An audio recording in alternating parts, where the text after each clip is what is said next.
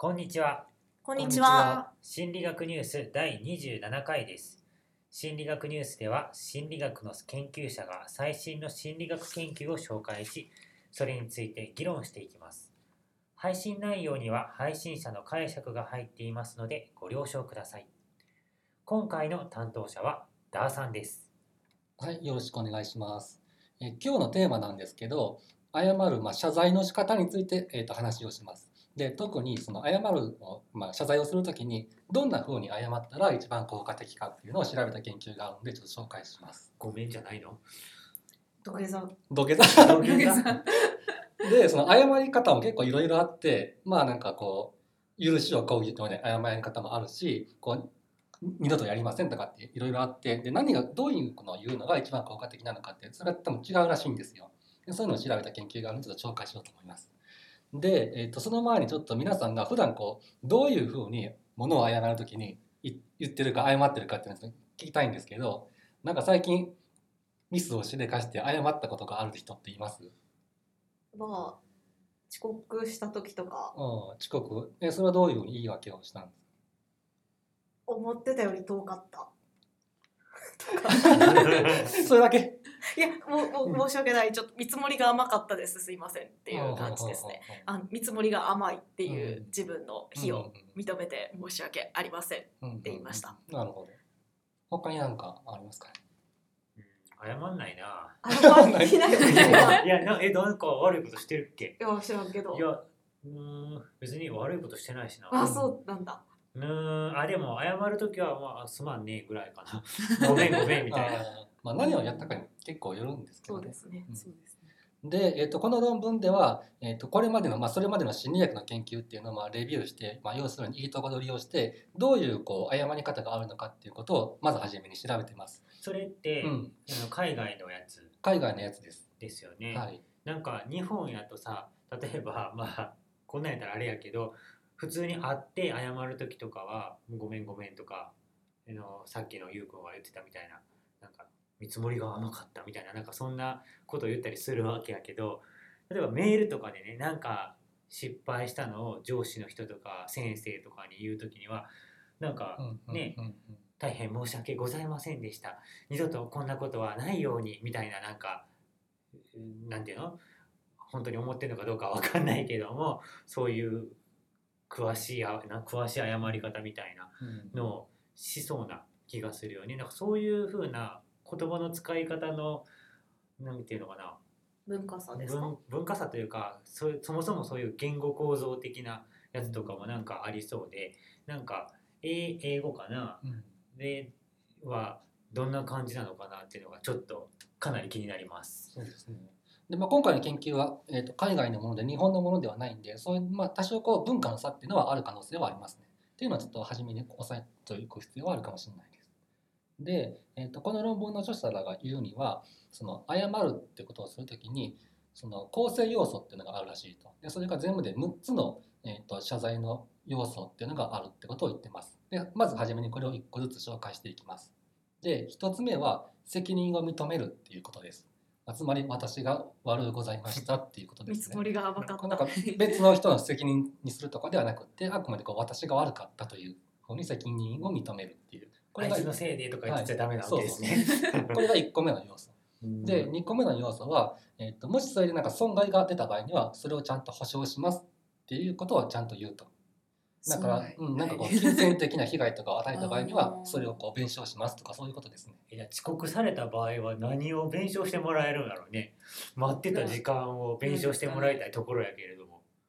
どうなんですか、ゆうこ。弁償ですか？弁償はできないよね。申し訳ないです。ってなってしまうね。で、えー、と3つ目は原因を説明すると。なんでそういう罪が起こったかっていうのはきちんと説明するっていうのが3つ目の要素です。見積もりが甘かった。見積もりがうんだからそれは三つこのこれですね。その原因を説明するっていうですね。で4つ目は再発を防止あ再発防止をちゃんと宣言するってことです。見積もります。いやなんかこそれ甘かったんや から。見積もってるだけやったらダメやろ。うまあ二度とやりませんってことを言うということですね。で、えっとよ5つ目が後悔を表明すると。申し訳なかったっていうことですね。謝るっていうことですか、まあそんな感じですかね。自分が後悔してるってことをちゃんと相手に伝えるっていう、うんなんで見積もりを甘くしてしまったんだろうと後悔しています そんな感じですかね。で最後の6つ目は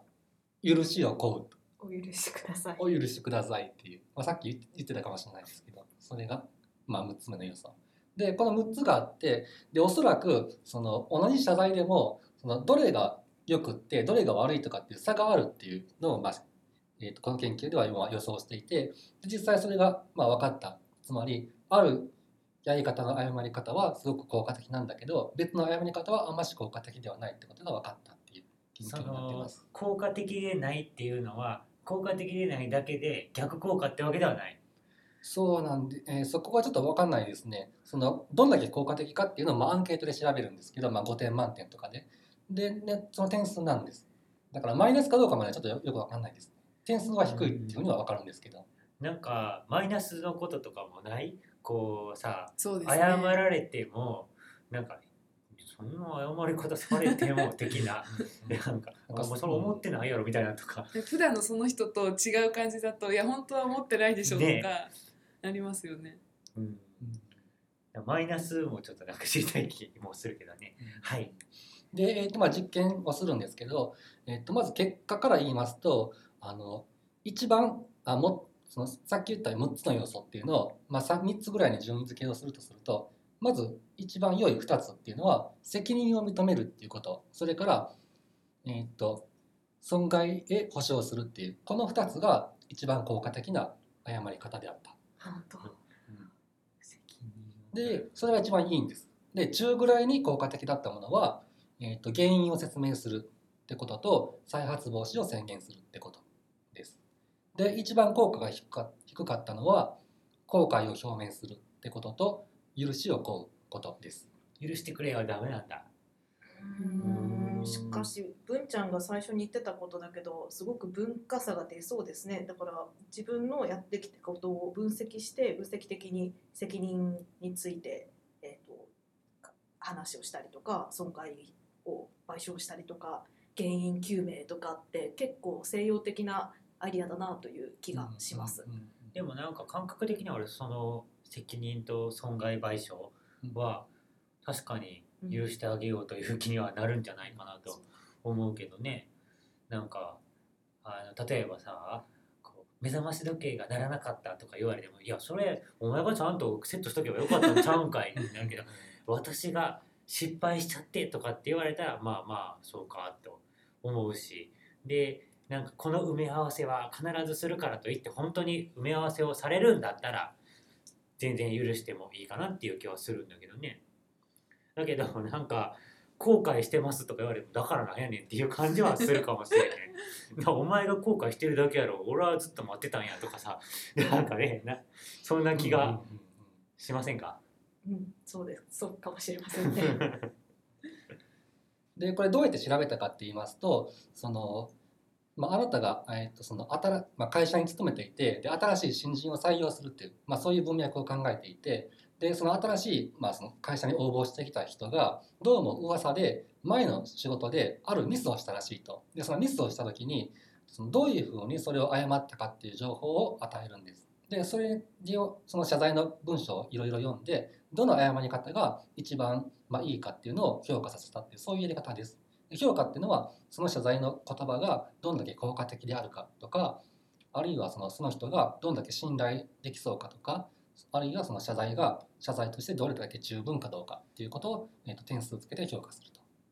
で、えー、とさっき言ったこう、えー責任を認めるとかあの損害賠償するとかっていろんなタイプの謝罪文を用意しておいてでそれぞれの文についてそういう点数をつけていくとどれが一番こうちゃんと謝ってるかっていうのを点数をつけていくってことをやったんです。でですると、まあ、さっき言ったように責任を認め認めることとか、えー、と損害を保証するってことを、まあ、含んだ謝罪文っていうのが一番いい謝罪だったっていうふうに多くの人が評価したということです。であとその6つ要素があるんですけどその全謝罪文全体の中に複数の要素が入っている方がより効果的になったっていうことも分かっています。つまりその責任を認めるっていう要素だけではなくって責任を認めつつ、えー、と損害を保証しますって言ってでさらにまあ再発防止を宣言するみたいなたくさんの要素が含まれているほど全体として効果的になったっていうことも分かりました。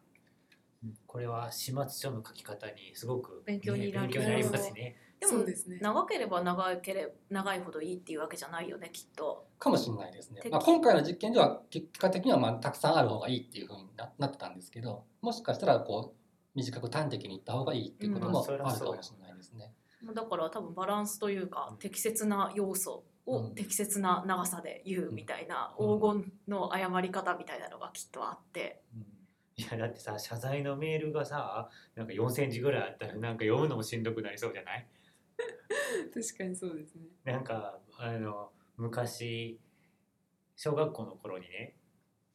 誰かがいじめがあったと。でそのいじめた女の子に対いじめてしまった女の子に対してクラス全員で原稿用紙何枚分の謝罪文を書きましょうみたいなことをさせられたことがあってこれなんか意味あるんかなって子供心に思った気がする。もうなんかひたすらごめんなさいごめんなさいごめんなさいごめんなさいごめんなさいっていうのをなんか何百字とさ書いた覚えがあってさこんなん絶対意味ないやろなと思った気がする。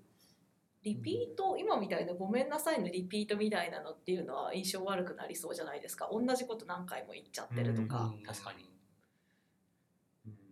悪かったです。ごめんなさい、うん。申し訳ないです。言い換えてるだけじゃんみたいなね。うんやっぱりなんか簡潔に何が悪かったか自分が悪いんだ。そして損害賠償するぞと、うん。まあ、賠償できるだけのあれやったらいいけどね、うん。そこが難しいですよね。その賠償できないものっていうのがあるから難しいというか、そこの謝り方っていうのを知りたいっていうようなところもちょっと思ったりっていうのはうんあるんですけどね。じゃあ1億の美術品を壊してしまいました。どう謝る？死を持って。それはね取り返しがつか一生働きますとかになってしまいますよね。やっぱり、まあ、今言われて思ったけれどもそういう具体的な価格を提示されると一生働きますとかあの損害を賠償しようという方向で動く気がしますね。でもすごい傷ついちゃったとかっていうふうに言われるとどうやって賠償していいのかみたいなことを考えるますね。金。わかんないけど、うんなんかこう謝罪ってあの気持ちの問題っていう部分とこう実利的な部分っていう2つの要素があって、うんでまあ謝罪をす、まあ、謝罪じゃなくてこう賠償するっていうちゃんと実利的な部分が確保されていればそこにこう気持ちでこう後悔してますとかっていうのは多少こう効果が出るかもしれないんですけどその実務的な実利的なものがない状態で気持ちだけを言われても多分なかなか受け入れづらいっていうことはありそうですね。まあ、あと何回繰り返してるかとかもね同じことをねはならない何回もね、なるほど。うんっていうのもあるかもね。はい、でまあこの研究ではそういう言葉の上の問題しかま検討してなくってその実際対面で例えば物を謝る時ってその話も出てましたけどこうどういうふうに、まあ、どういう声のトーンでそれを言うかとかあの体のジェスチャーをするかとかってそういうこともかなり大事ですよね。あのなんかあの医者の人が昔書いてたんですけどその例えば病院にお客さんというかまあ患者さんとかの家族がこうクレームに来るって結構あるらしいんですよ。でその時まあまあ、対応しないといけないんですけどその対応の仕方が結構大事らしくってその病院の外来外来ってカーテンがあってで患者さんっていうのは待合室の方で待ってるんです。でそのその時にその医者の方から自分からそのカーテンを出て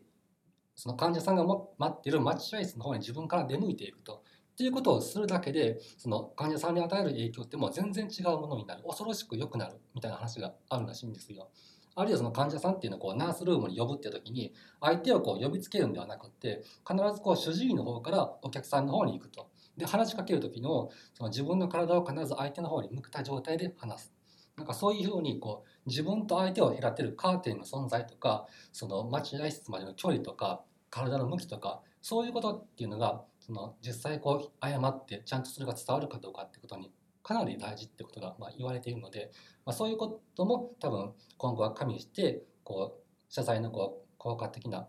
ものを検討あの考えていかないといけないとは思いますね。心理学の実験って謝らなきゃいけない時っていうのが結構あると思うんですよ。例えば単純に来てもらってものすごく退屈な課題をやってもらうっていうのだけでも謝りたいし、私謝っちゃうんですけどいやすごく退屈な課題で申し訳ございませんっていう風になりますしまあ、それそれならまあまだ楽な方で実際に来てもらって参加者さんをに少し騙しといいますか、まあ、あの実際ではないことの説明をしてその目的に気が付かれないように実験に参加してもらうっていうようなこともありますよね。でそういう時最後に全部こういうことでしたっていうのをネタばらしして申し訳ございませんっていうふうに言うこととかあるじゃないですか。そういう時に何でしょう自分は実験のためにやっているわけでで、ま、科学の発展のために参加者さんを少し欺いているわけですよね。そういうシチュエーションでの謝り方っていうのを前々から模索していたのであのヒントをいただけたなというふうに思います。はい、こんなところでしょうか。はい。はい、えー心理学ニュースは Facebook のページを持っています。心理学で、いやいや、Facebook で心理学ニュースと検索してみてください。質問やコメントなどがある方は Facebook のページからお願いします。心理学ニュースの配信に参加したいという方も Facebook のページからご連絡ください。次回の担当は、ゆうこです。はい、私が担当します。はい、え、ながらスマホ、テクノロジーが注意を奪うという話をしたいと思います。最近多いですね。そうですね。かなりね、やってませんか？む運転免許持ってないですし、あ、でも免許だけじゃなくて仕事とかでもありますよね。うんなるべく私は避けるように。そうですねね避けるようにはしています。はい。では、今日はここまで。ありがとうございました。ありがとうございました。